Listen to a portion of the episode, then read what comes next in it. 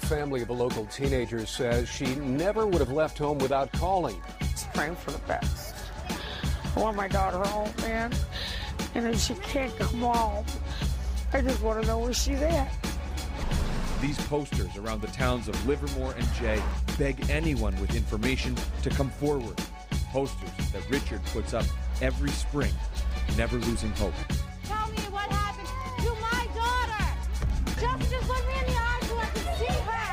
An arrest in a nearly four-decade-old cold case, thanks to cutting-edge D N A technology. The arrest happening exactly thirty-nine years to the day when Parabon Nano Labs used that sample to create three D models of the suspected killer's face. It's heartbreaking. We miss her, and we're going to find her. We're going to keep looking until we do. It's like a never-ending nightmare. It doesn't end. It keeps returning and coming back. What if I told you that back in the summer of nineteen seventy, three young men, fifteen, seventeen, nineteen, jumped the border into the U S from Canada, got into a fist fight at a Dairy Queen, got a ride from a stranger to a nondescript part of the highway, set up camp on an active train track, and fell asleep side by side between the rails. They slept so deeply that two hours after the sun rose, they didn't wake up to the sound of a train whistle or the rumble of the train bearing down on them.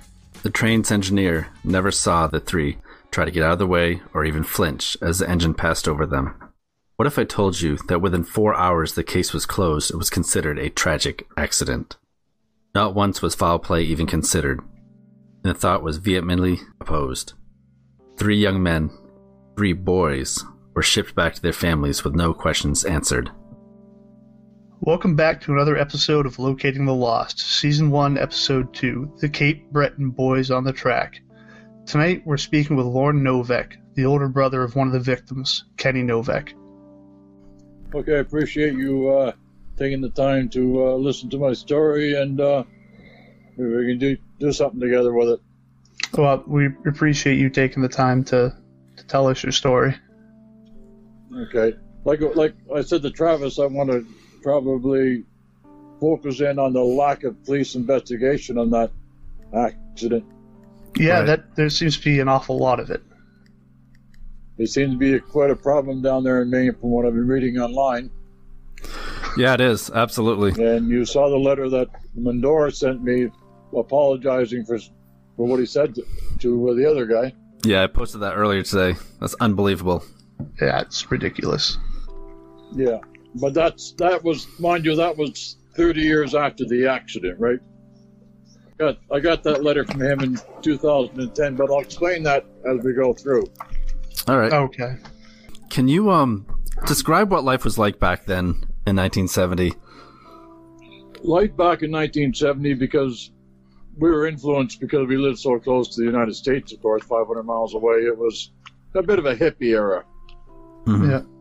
There was uh, lots of acid and pot going around and stuff like that. And everybody was into, into concerts and partying and whatnot. It was a lot different than it is today. Okay, the story starts the week before July ninth, nineteen seventy. My mother drove my brother and Terry Birch to a popular beach site called Ingonish, which is about an hour and a half from my hometown of Sydney, Nova Scotia, on a supposed to be a, a ten-day, two-week camping trip. Mm-hmm. While at Ingonish, they met a, another individual by the name of T- David Burroughs, who we all know each other. I mean, we come from a small town like thirty thousand people, so we knew each other. On July eleventh, my mother was visited by the Royal Canadian Mounted Police asking questions about where her younger son, Kenny, was at. She was under the impression that he was in Holt, he was in Ingonish Beach, camping. Mm-hmm. The officer returned about four hours later and said, no, he was found dead on the train tracks in Houlton, Maine, Oakfield, Maine. So the uh, the officers came to your home. Can you describe that? Were you there when they showed up?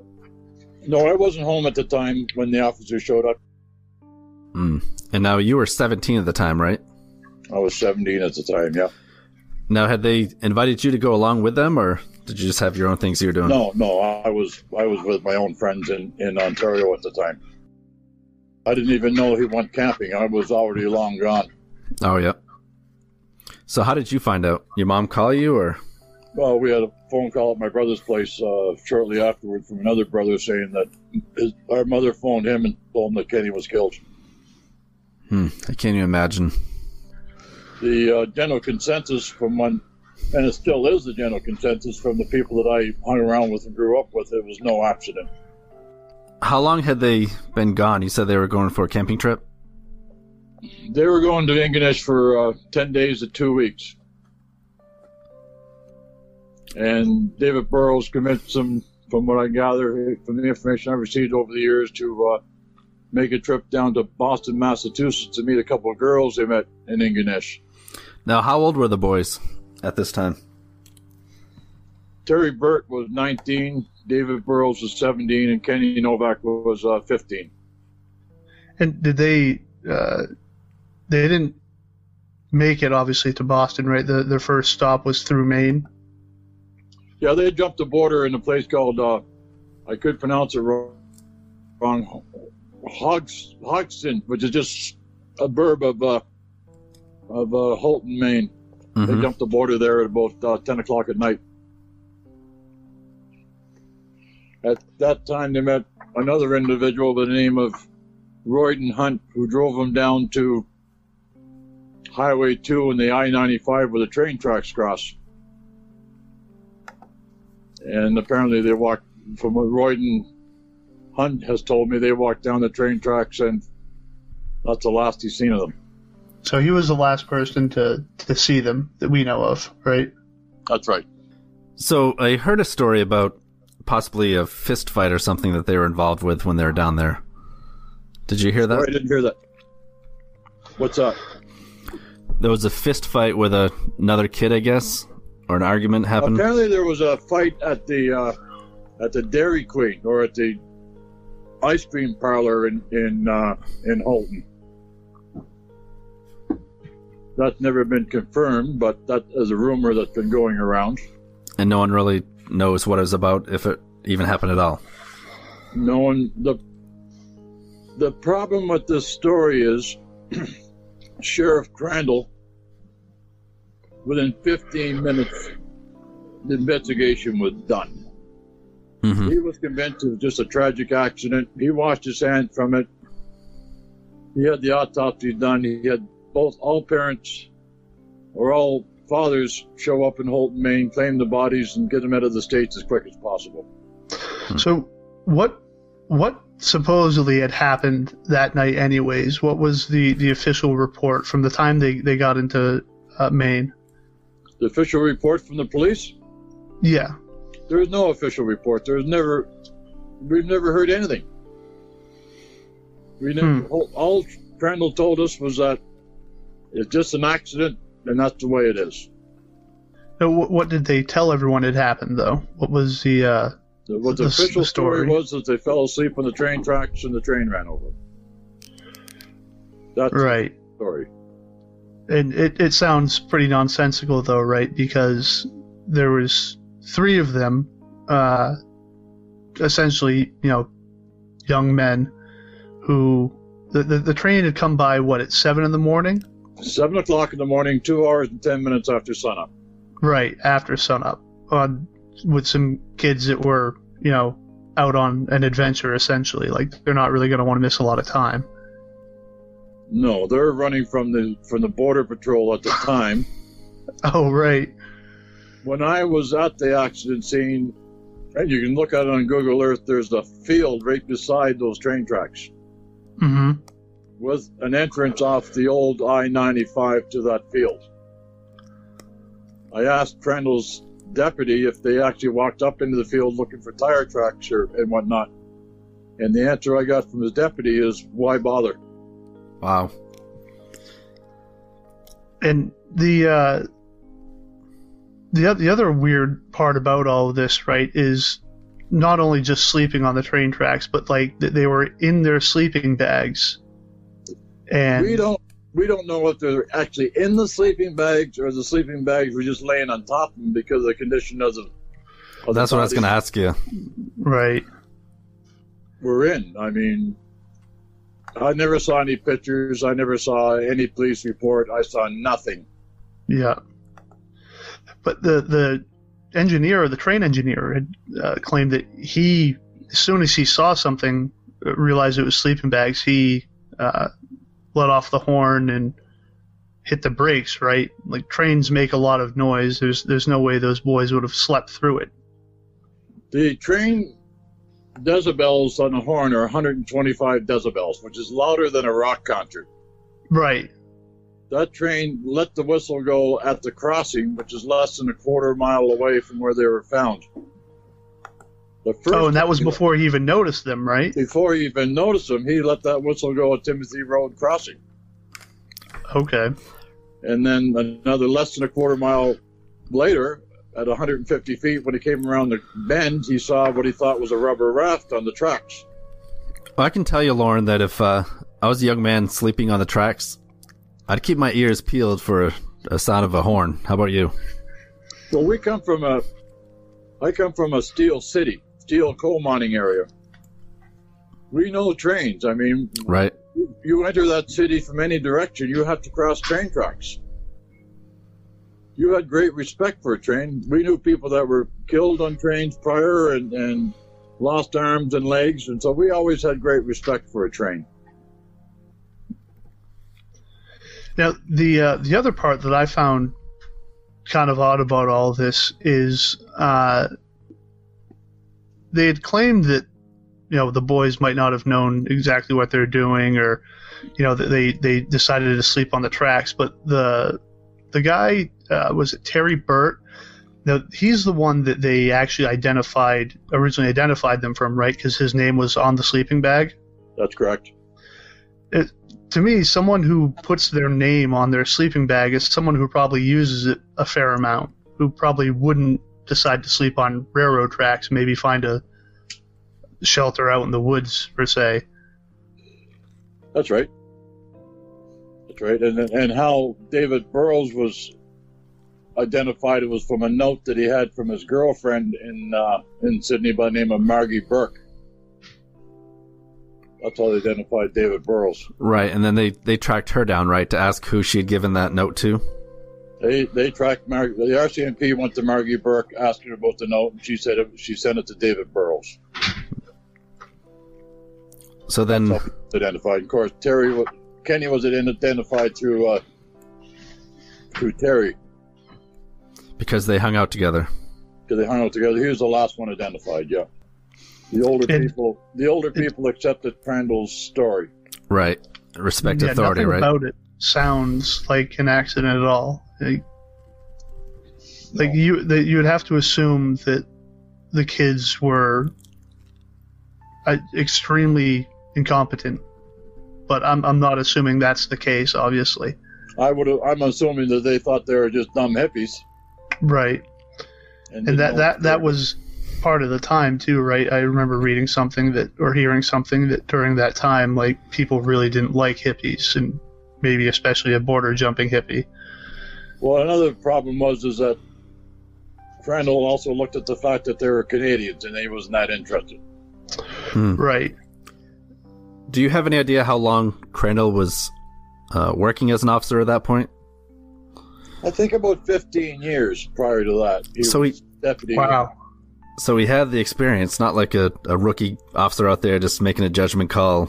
He had the experience to look at a situation, try to deduce what took place. He did have the experience to some degree. I don't know if he was quite competent enough to handle something that big. Right. He did He did write my mother, and my mother did write him a few letters until she passed away, and he said he always wondered what actually happened himself. Hmm. He actually so, lived in Oakfield. He lived about two miles from the accident scene. Oh, wow. It makes you wonder how many times he walked down the tracks and looked at it. And I know that talking to people in Oakfield over the years, through Facebook, of course, that Crandall always wondered what happened. Hmm. But yet he, he blew it off as an accident. At first. Right at, the, and then I think his, I think his conscience got to him after a while. Right. And also the people in Oakfield, Maine, were pressing him for uh, for information and, and to solve the case, and he couldn't solve it.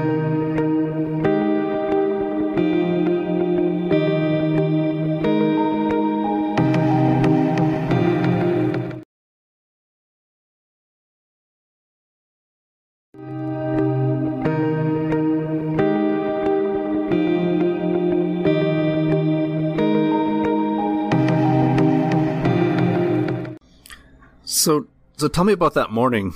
I understand that uh, they had no restrictions on that area, right? They just let townspeople walk in and look around, and well, the train crew notified the previous train crew they had an accident. Of course, all the previous train crew came up, and Oakfield, such a small little place of I think seven hundred fifty people.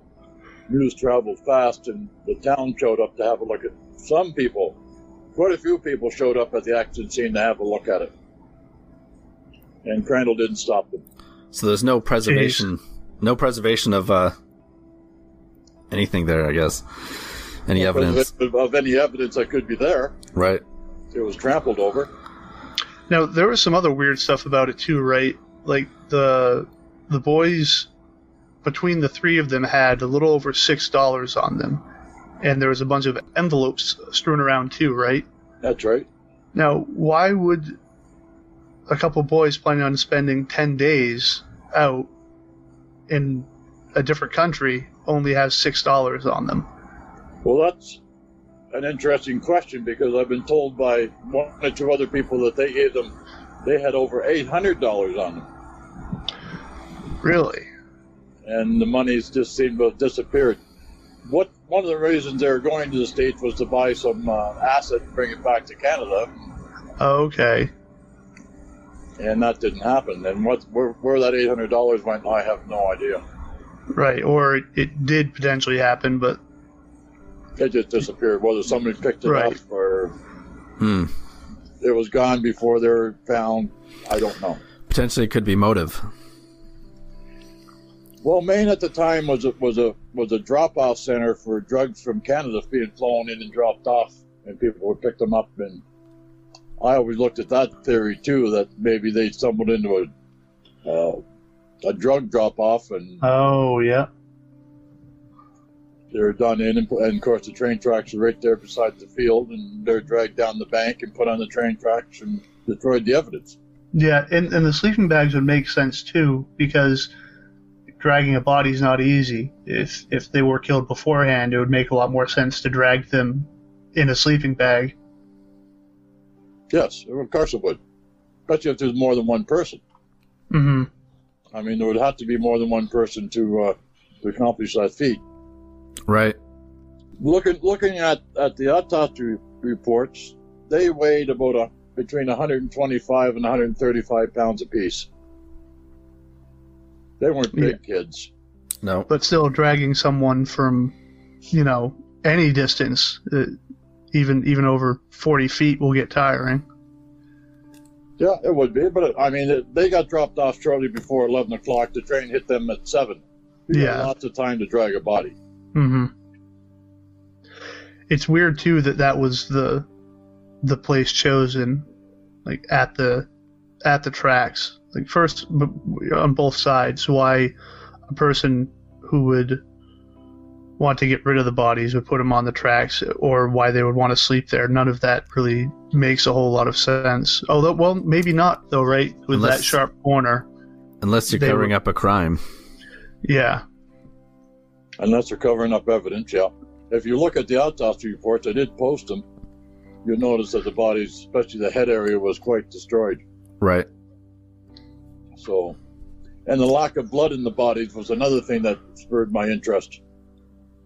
Lack of blood in the bodies? Well, the body the bodies didn't have a lot of blood in them, and there wasn't a lot of blood on the ground, from what I'm told. Right, almost like something happened somewhere else and they were placed there. Yeah. I also read that um, two of the three had, they noted pale kidneys, which I guess is lack of blood as well, right? Lack of blood, yeah. Is that a is it can that happen post-mortem, or is that something that has to happen before death? Um, I don't know. I'm not I'm not a pathologist. No. So I can't answer that question. What I can answer is can can say there was never core temperature was never taken. Yeah, that seems pretty basic. Core, oh, right. I mean, the bodies were just picked up and they assumed they died then and there in the spot, but the autopsies were performed the next day at Dunn Funeral Home in Houlton. And that's the other thing. This happened on Friday, and how soon were those bodies sent back to Canada? Was it by Monday, I believe? We, we had them. We had the bodies by Sunday night. Jeez. That seems awfully quick. In a sealed casket. And that's autopsy, quote unquote, paper processing for, you know, the incident. For three people. For three people. And it was all handled that quickly. In the funeral home. Wow. Not at the hospital. So I know the bodies, it... the bodies were transported from the accident scene directly to the funeral home. So I talked to you before, and um, you had mentioned about the paperwork. Was the paperwork still at the funeral home up until just a few years ago or something? two thousand ten, I decided to, because of computers and getting a little bit more proficient in them, I decided to start having... It started out, I wanted to put a plaque at the accident scene. Yeah. I contacted a Aroostook County commissioner, and he gave me all kinds of reasons why I can't do it. He then contacted Sheriff Jim Monroe and said, look, you got to get this guy off my case because he wants to put a plaque where these three boys were killed in nineteen seventy. Speaking with Jim, he called me and emailed back and forth a couple times to Jim Monroe. And that's when I got the email sent to me by mistake saying this should be the end of a problem. For he didn't say Mister Novak. He said Novak. On the yeah. letter, he did say Mister And who was that addressed to? Who was he sending that to? It was addressed to uh, Doug Boudreaux, the commissioner of the Aroostook County. Okay. Yeah, that that seems that, fairly that, insensitive to say something like that. That my interest a little bit, and that's why I started looking a little bit deeper in it and find out the deaths were never registered in Maine until two thousand ten. And this happened, what, July tenth, nineteen seventy? Yes. So forty years. forty years the deaths were never registered. That that just seems so unbelievable to me. That's bizarre. Yeah. And and pushing Jim Monroe to go to the funeral home to pick up those autopsy reports, unsigned autopsy reports. Wow. And and it was even in the autopsy report that said there was, or or one of the reports, right, where it said there was a significant lack of blood at the crime scene. Yeah. And they still were very vehement about there not being any foul play involved. That's right. They found also found no drugs and no alcohol, no barbiturates in their system. Right. Yes, that's a good point. Nothing in their system. Not even any food. Hmm. So... I mean, I believe I believe the, the toxicology reports. I believe that. The gentleman that did the autopsies was probably in the seventies now. He may have missed something. Mm-hmm. But to get three bodies out of the States back into, into a foreign country with no death certificate raised my eyebrows, too. Yeah, how does that take place? Yeah, that's... That took place because the three fathers identified the bodies and Sheriff Crandall let them go. Oh, man. It was total incompetence on, on part of Sheriff Crandall. I mean, right. He appeared to be a nice guy. He was very friendly when I was there and, and, and remorseful. And reading his obituary in the paper through the computer, he's done a lot of good for the Houlton area. But I hear, I've also heard some things that he was not all that great. Yeah. And this is a case in point. I think he... screwed up, for, for lack of a better word.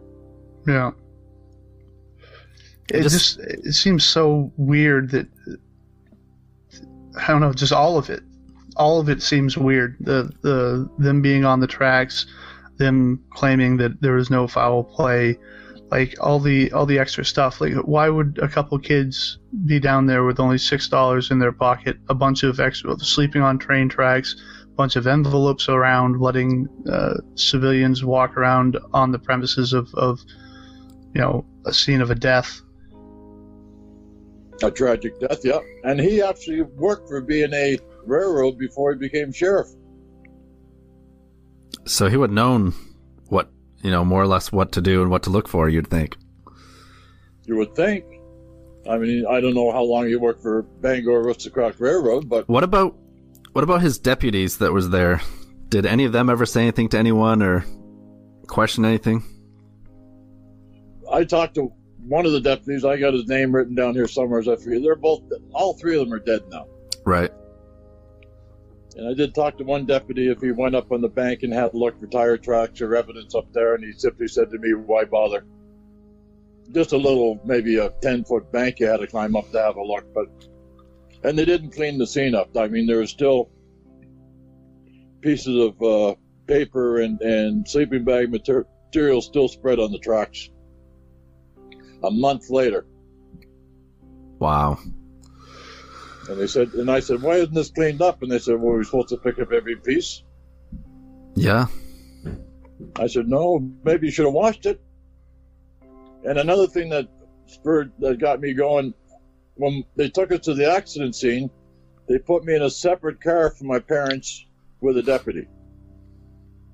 I didn't drive from, from Houlton, Maine to Oakfield with, with Crandall. I went with one of his deputies. Why would that be? What What do you think the reason would be for that? I think Crandall wanted to say something to my parents, or wanted to hear something from my parents. Oh, okay. Another strange thing is that they found a U S Army button off a jacket.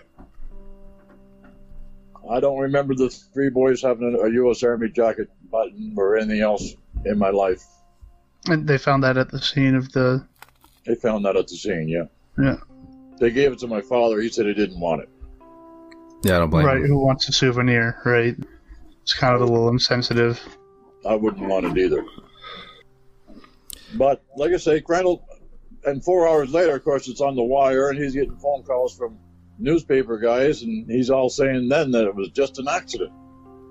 Houlton's a very small town, as you know. It's probably maybe seven thousand people, if I remember correctly. Right. Oakfield, again, it's seven hundred fifty people, not many. And the Oakfield Train Museum has no information on that accident, which I find kind of strange. Absolutely. Yeah, that's a little weird. They had no, they can't remember the accident. And I've had other people look into it, newspaper people and, and private individuals, and they're going to get me all this information, and as soon as they, after that, it stops.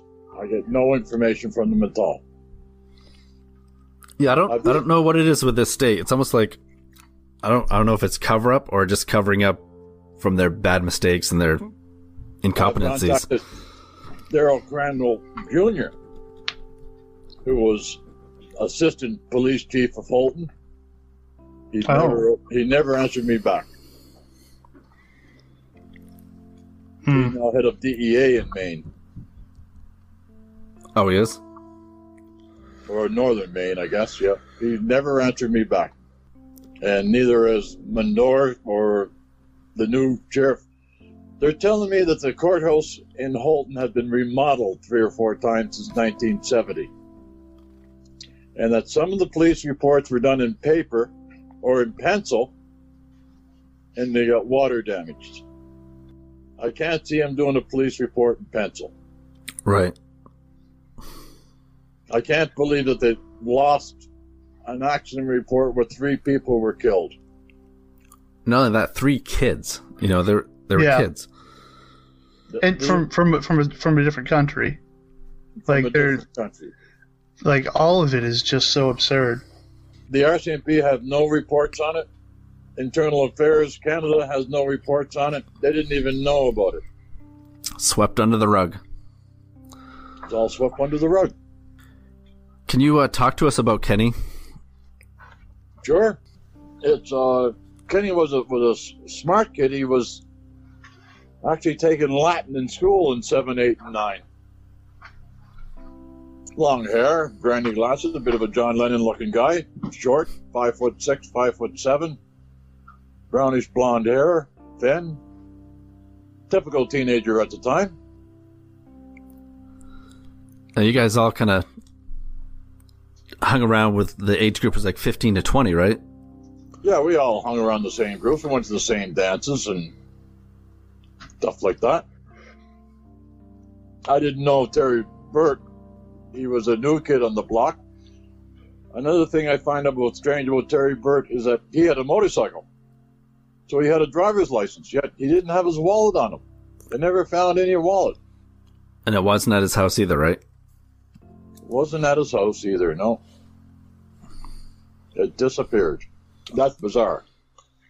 So, that's basically the story. I mean, it's kind of strange that they don't even want to look for the... They told me they looked. But I don't think they look for the files. I think the files, if they are available, are still in the Houlton courthouse.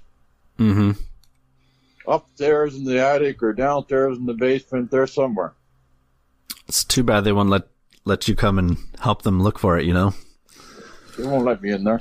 No, I don't. I, I feel like I've heard that story before, though, about the, doing remodels and, and stuff getting water damage. I don't know if it's from another event that's happened in Maine or if it's a line from a movie, but it, it seems really, like, almost cliche, like, like a really bad excuse.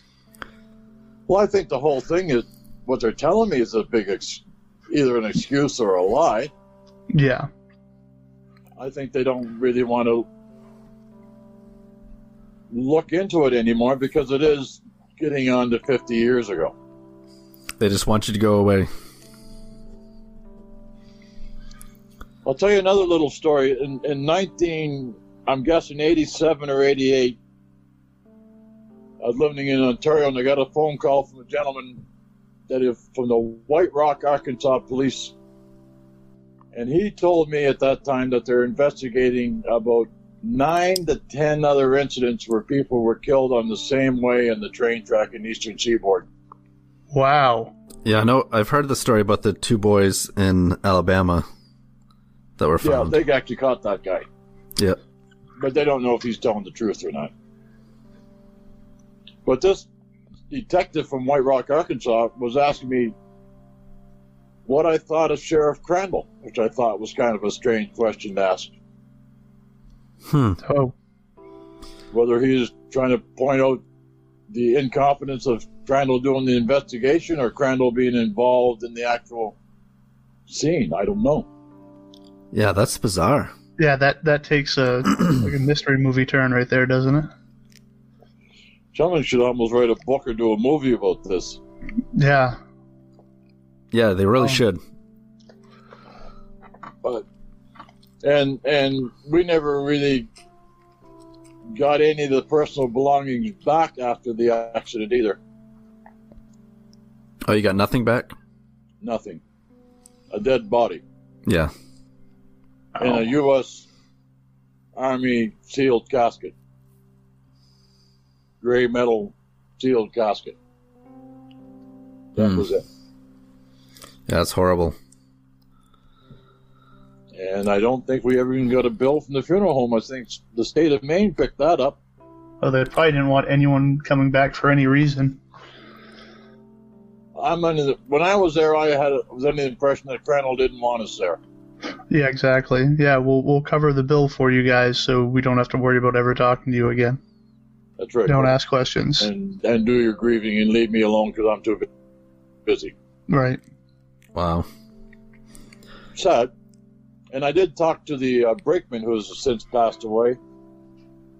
He yeah, lived what? in Oakfield, and he told me, he said there was no movement from those boys on that track. So what was his gut feeling? They were dead before the train hit them. Mm-hmm.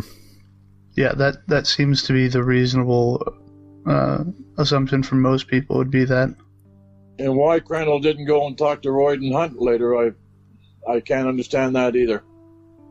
Was that the gentleman that dropped them dropped them off? Yeah. He never went back to talk to Royden Hunt. Or check out his vehicle. Or check out his car. Royden told me the boys had wet, had grass in the back, but that's from jumping the border and their feet got wet. Now, what was they, he like they had when grass you spoke on their back? Is that what you just said? I said they had grass on their clothing, and then they were wet. Their feet were wet. So there must have been a creek they went through or water of some sort. Hmm. I've also checked out the uh, the weather for July ninth in Oakfield, Maine. It showered in the daytime, but it didn't rain at night. And oh, that kind of ruins their story, doesn't it? That they were, had their faces covered to avoid the rain, or the reason why they're on the tracks in the first place, because it was supposedly more dry than the ground around it. And like I say, all three of them are from, from Sydney. We've seen trains every day. Mm-hmm. And that one was uh, nineteen boxcars long and one engine. Sad. So what was his demeanor like when you spoke to him? Crandall? No, the, um, like, uh, Royden Hunt? Royden Hunt. Royden Hunt's in his seventies now, seventy-eight. The gentleman that was with him uh, worked at the Irving gas station at the intersection of Highway two and ninety-five.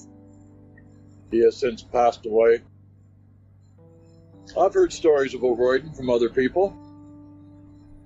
Some good, some bad. That he was quite the uh, character when he was in his teenage years. Mm-hmm. He's a, he has, has a car lot. He sells cars in, in uh, somewhere outside Oakfield. Smith Falls or Smyrna Falls or whatever it's called. Uh, Smyrna Falls. Yeah, he has a car dealership there. He seemed very nice. He did say to me if ever, if I ever wanted to call him back to give him a call. We so it didn't to hear from me. So it didn't appear to you that he was necessarily trying to hide anything. It's kind of hard to get a feeling in someone when you just talk to them on the phone for ten minutes, right? Right, right. Yeah. So, no, I think that ninety-five percent of the people never feel felt it was an accident. Yeah, I, I think you you'd have to have something wrong in your head or be trying to hide something. Yeah. It's easier for me now, fifty years later, to speak about it, right? Right. Right. I mean, for the first ten years, I was pretty well much in shock and in denial myself. But after getting that email from that sheriff saying this is the end of the problems with Novak, it got my back up. Right. Right. Well, you just started some more problems, right? Yeah. And that led me to the death certificates and whatnot. So, and now these are just rumors, but what are some of the rumors you did hear oh, the rumors as you're growing up? Was on, on after the accident? Yeah. Well, we were all seventeen and eighteen at the time, and everybody was saying it's, it's, it was no accident. There's something else involved that we don't know about. I'm the last surviving family member that's been at that accident scene. And I went back there two years ago and did speak to a couple of people in Oakfield, and they can't even remember. Yeah. And that's kind of why we want to do this, is try to get these cases back out in the public eye. Somebody doesn't want it in the public eye. I, I think what they're trying to do, in all honesty, is save the reputation of Senior Daryl Crandall, is what they're trying to do. The, the at, at the expense people. Of closure for family members. They don't want his reputation tarnished. Yeah. Which is sad. My gut feeling, a drug drop that went bad and they, they got caught up in it. Uh, I mean, anything is more plausible than, than they fell asleep and didn't wake up on the train tracks. I think they walked down the train tracks. I don't think the bodies were dragged at all. I think they were walking down the train tracks and stumbled into a couple of guys and they killed them and put them on the train track. Yeah. And, and the... Put three people in between the tracks. That must have been a tough... If they were sleeping, The train tracks are four foot eleven inches wide. To get three people laying side by side in four foot eleven is pretty tough. They're, they're yeah, so they, they they weren't in a they weren't in a line, right? Yeah, they were all no, beside each other on the train, side by side. Crandall's yeah, explanation that... was to that was, or they're just trying to keep warm. Oh, jeez. Mm. If you're in a sleeping bag, you don't need to be laying beside someone to keep warm. Right. In July. In July. In I mean, July. I mean, it, it doesn't make sense, and there's no tarp over them to uh, protect them from the rain. All there was the sleeping bags. If, gonna, if it was raining that bad, they're going to get wet. Yeah. What? So go lay under a tree. Shoulder to shoulder, how wide do you think a fifteen, seventeen, nineteen-year-old kid are going to be? I mean, they they must yeah. be, what, two and a half feet, maybe? Each. Yeah, at least, yeah. So yeah, they're, they're, you have to stack feet. them. You must have been stacked one on top of the other. Exactly. Yeah. Unless they're all on their side, and that's the only other way, but... That doesn't add up. Fortunately, Crandall passed away in ninety-seven. So no more getting any information out of him. Or the two deputies. One was killed later in, in the seventies, car accident. And the other one died just shortly in two thousand seventeen, I believe. Oh, wow. And the new sheriff, I wrote him. He never wrote me back. I even wrote the D A. He never wrote me back. I had read... I had read somewhere something about when, uh, after Hunt left for the boys, that Border Patrol showed up at the ice cream stand or something, like within ten minutes behind him. The Border Grumpy was his name, his nickname. Shortly after the accident, he got transferred to Texas. Well, that's odd, or so coincidental for some reason. He wasn't. He wasn't liked by the locals, from what I'm told. There was only. There's, at that time, it was, of course, long before nine eleven, so the border was pretty much wide open. Right. Right. He missed the boys at the uh, ice cream parlor by ten minutes. Not long. Yeah, so that timing's weird, too. So it was ten minutes behind the vehicle that took off with the kids. Yeah. How far away from the uh, ice cream stand is the railroad tracks? Where they How dropped far off? Was, Royden said he had them in the car for twenty minutes. Oh, so that's a good haul. It is. Yeah. I'm guessing probably seven or eight miles. He said, that, and Royden also told me they had a roll of cash on them. Yeah, they were but showing it, him the cash? Royce, Royden said they're in the back seat and they're talking, and Royden said they were counting their money. Now, it doesn't take long to count six dollars, but Royden said there's a lot more right. than six dollars there. Yeah. Something else that Crandall should have found out. Oh, yeah, it was an open-shut case for him. It was open-shut in fifteen minutes after him being there. Yeah, he must have had plans that weekend. Yeah, he had a bowling tournament or something, right? Maybe missing his family barbecue or something. Yeah, Jesus. He, he was a very tall man. I mean, I'm six foot four, and I remember him looking me eye to eye. Hmm. And just seeing another hippie as far as he was concerned. My father liked the man very much. My mother, in all honesty, it took thirteen years to kill her, but it did kill her. Yeah. Her youngest son. Mm-hmm. And another one that was paralyzed at the same time, so that's pretty rough for my mother. Now, how many kids were in your family? Seven. Holy. He was the youngest of the seven. I'm the second youngest. So it was tough for me to go to town after that accident without people coming up, without my friends coming up to me and, and reminding me all the time, right? That was no accident. That was no accident. Yeah, you didn't really have to be reminded. How you look, I mean, seventeen, you don't know who to ask, right? Right. Yeah. That's a problem. And fifty years later, nobody really wants to get involved in looking into it much after fifty years. There's an old saying that if you die fifty years later, no one remembers you. The problem with me is I never forget. And you shouldn't. And, and, yeah. some, and sometimes I think I'm disturbing their in, in their death, right, by digging into it, but I think it has to be done. Well, yeah, this definitely doesn't seem like just an accident. Someone is at fault here, and, you know, an answer would be nice. Yeah, those boys deserve justice. Right. I just think what I'm trying to do, in all honesty, is, is prevent a lack of investigation happening again. Yep. Yeah. You know, I don't want another family or another couple families to go through what three families went through this time. And yeah, that, that can cause more more heartache than anything, is a family just sitting there with questions for forty, fifty years, twenty, even ten, twenty years, it doesn't matter. Like, not, not having an answer. Not having an answer. I even wrote the governor, and he never wrote me back. I Jeez. think uh, forty, fifty years ago, it's easier to uh, get away with taking shortcuts and not doing your job, and now there's a lot more follow-up. Well, I think the people are more apt to, uh, to chase the police to get things done because of things like computers and cell phones and people yeah. taking pictures and right. information and evidence. And I think fifty years ago, we didn't have that technology or any way of doing that. Even the B and A Railroad records are, are non-existing. Yeah, that's okay. so weird. I mean, they should have. They there should be records somewhere. But no one, no one wants to relinquish or look for them. That's the problem. Right. I even looked into getting a, a private investigator. That didn't work. No, what happened there? There, there are there are some.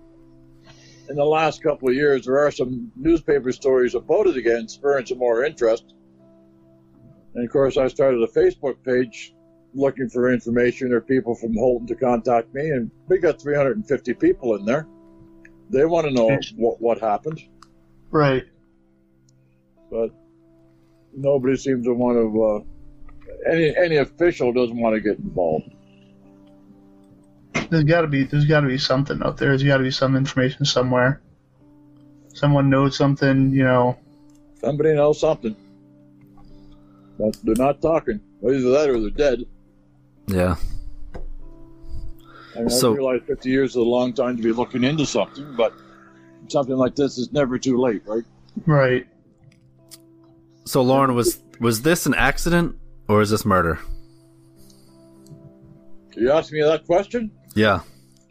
Murder. I, I'm inclined to, to agree with you. Sad situation, but it took me a long time to uh, to admit that. I wanted to admit the fact that they actually just fell asleep on the tracks. But as I got older, and it's something I don't think about every day, but it's something that's always there. Yeah. And as people get older and, and pass away, that information's gone or or whatever. Some people, some family members have told me, leave them alone, they're dead. Yeah, that's not right. No, I... If that happened to one of my brothers, I that would be an unacceptable answer. I'm the youngest, so I some, sometimes have to listen to my older brothers and sisters. Right? I'm, I'm the new baby of the family. Right. Oh. But I appreciate what you guys are doing, not only for me, for but for other people that you're looking into the matter as well. Yeah, oh, I mean... Yeah, hopefully we, we get something out of this for, for somebody, a little bit of closure. Well, you guys are just south of uh, Bangor, correct? Yeah, uh, about an hour from Bangor. Yeah, I never made it down that far. I only made it to Bangor.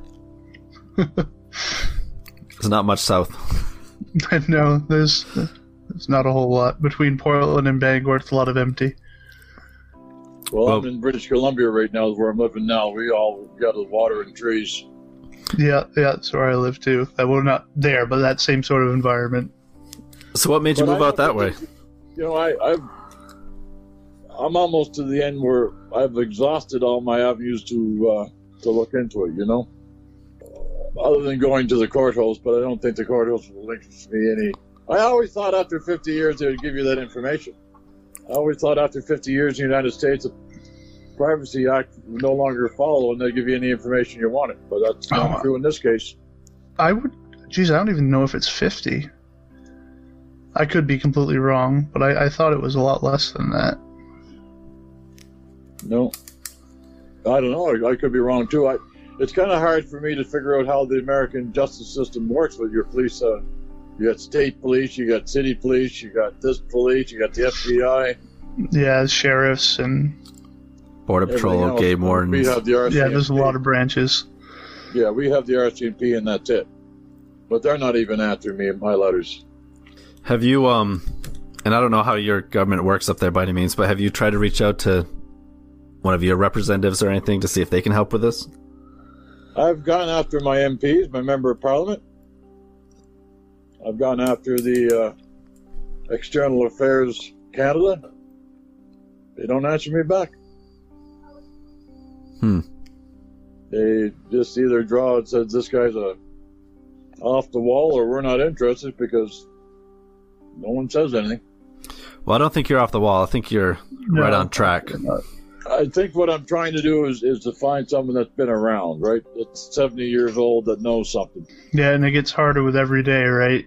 And that's why we got that Facebook called Searching for Answers, and hopefully somebody will stumble into it one day and say, well, I know something. Right. So I'm not sure of this, but most towns have a their own Facebook page. I'm sure Houlton must have one. You maybe try to join that that Facebook page and start sharing your story. I've done the Houlton, I've done Oakfield. Oh, yeah. I've reached out, and I've gotten some people that give me information which may be true. Maybe I've had one guy that says he lived two miles away from the train track, and he heard that whistle that morning. Two miles. And they woke him up from his sleep. I mean, that train must have been making a lot of noise for that one hundred fifty feet. Absolutely. Well, and, and you know, living in a, in a town where there's a lot of trains anyways, is, is you can feel a train coming from, you know, a quarter mile away at least. Miles away sometimes. Right, like that. It just, especially if you're right on the tracks, that thing's going to be shaking you right out of your frickin' socks. Yeah, it'll be waking you up, especially yeah. at, at seven o'clock in the morning. And yet, not a single one and of them that, even flinched. And not a movement. Not yeah. a movement. Well, if uh, if you had anything to, to say to anyone that has any information, if you had a message for them, what would you say? If somebody called me up and told me they have information that's valid and they know something about somebody, I think I'd be on a plane the next day to yeah. talk to the person. Not that I talked to them on the phone. Mm-hmm. But no one's saying anything to me. Other than when I spoke to the brakeman and, and, the, uh, and read the newspapers. I've approached the Carey Museum in, in, in Houlton. They got no information either. So are your siblings, are they connected to this case like the, the way you are? Or are they? No. Just kind of let it be. They're, they're all relying on me to find something out. There's only two. There's only three of us left. And I guess I'm the only guy proficient enough or sane enough to look into it. I want to spend the time doing it. Now, I'm mm-hmm. semi-retired now, but I'm still working fairly fairly regular. So, I mean, I've got people from Cape Breton that told me that keep looking. Yeah, turn up someday. There's, there's days go by that I sit here with, by myself and my wife is at work that uh, I just look through the computers for newspaper stories or something. Even even the National Rail Board in, in the United States has no information on it. Part of the problem is is that Crandall didn't have jurisdiction on the railroad line. That falls under state police. Hmm. I didn't realize that. And and Crandall didn't contact the state police till days later, after the bodies were returned to Canada. I mean, too bad that the too bad that Crandall Junior doesn't go up and talk to Royden Hunt himself. Sheriff Crandall's son, he won't do it, or hasn't done it. Right. The woman running the uh, Oakfield Train Museum, she's the one still digging for information and sending it to me once in a while. Well, at least you got someone helping, right? Connie Bartlett was her is her name, the curator of that museum. So for a museum not to have any information when it happened two or three miles from the museum, is there's something going on. Yeah. But I'll keep looking, keep digging. Hopefully before I'm gone, I'll find something out. Yeah, and hopefully hopefully someone might hear about your story too, right? And... yeah, well, you guys are doing a, a couple stories, I'm told. You got a couple. You got another podcast out there, right? Yep. Yeah, we're going to do a, a bunch of uh, stories of missing people and uh, starting out in the state of Maine, um, missing people and unsolved murders, and then eventually expanding on out of state. Well, apparently there's some law passed in there that they want some of these cold cases reopened again. I don't know what that's yep. all about. Yeah, the Maine Cold Case Squad, they just passed a uh, a bill to fund the Maine Cold Case Squad, but even that is a couple of detectives that are doing it kind of on the side. Well, that yeah, that's what it was. Is they they were going to pay extra or something like that for two detectives to work on stuff in in their spare time. So there still isn't going to be fully dedicated to it, but it's something's better than nothing, I guess. My wife was laughing at that statement. Spare time. A detective shouldn't have any spare time. Right. But I just think there needs to be a shakeup down there, you know, in, in, in a place like Maine. I realize Maine is probably, back in the seventies, was pretty redneck. It's still still kind of redneck. and But there's no excuse for, for bad police work or, or not looking into stuff thoroughly. Well, I also think because the boys were Canadian, it, it might take a back bench, you know? Right. And I think that's the the angle that Daryl Crandall Junior or Senior was, was looking at it. They're Canadians, and we're, we're not going to waste their time. Yeah, they're, yeah. they're not ours. They're hippies. They're out here doing something they probably shouldn't have been anyways. Ship them back. I don't know what Crandall thought when, when that train engineer said there was no movement on the tracks. I don't know what he thought then. Whether he thought they were that dead asleep from hitchhiking for two days up to Bolton or not, I don't know. So we can't ask him. He's no longer with us either. Right. Yeah. But that's well, the story, and, and like I say, that letter I got from Mandora saying this is the end of her problems with Novak, that really got my curiosity going. Yeah, as it would anyone. Yeah. Well, we appreciate your uh, your time, Lorne, and thank you for telling us your story. I appreciate your phoning and uh, and talking to me. All right. Thank you, yeah, Lorne. You have a good night. Thank you very much. Bye-bye. Bye. We would like to thank Lorne Novak for sharing his brother's story. If you'd like to learn more about this case, join Lorne in his Facebook group, Searching for Answers. If you have more information about tonight's case, contact the Maine State Police at one eight hundred, four five two, four six six four. Or reach out to us on our Facebook page at Locating the Lost. You can also leave us a voice message on Anchor F M. The link can also be found on our Facebook page. Thanks for listening. Taylor Williams led investigators to Alabama this week. So we have some breaking news from Florida. An arrest has been made. Tonight, after years of agony, a glimmer of hope for the family. Investigators spent hours searching through this house off Pennsylvania Avenue. What could be a major development in the search for missing Alabama teenager. Tonight, a stunning twist in the search for Taylor. Somebody out there knows something. They want to lay him to rest their way, not by somebody else's way.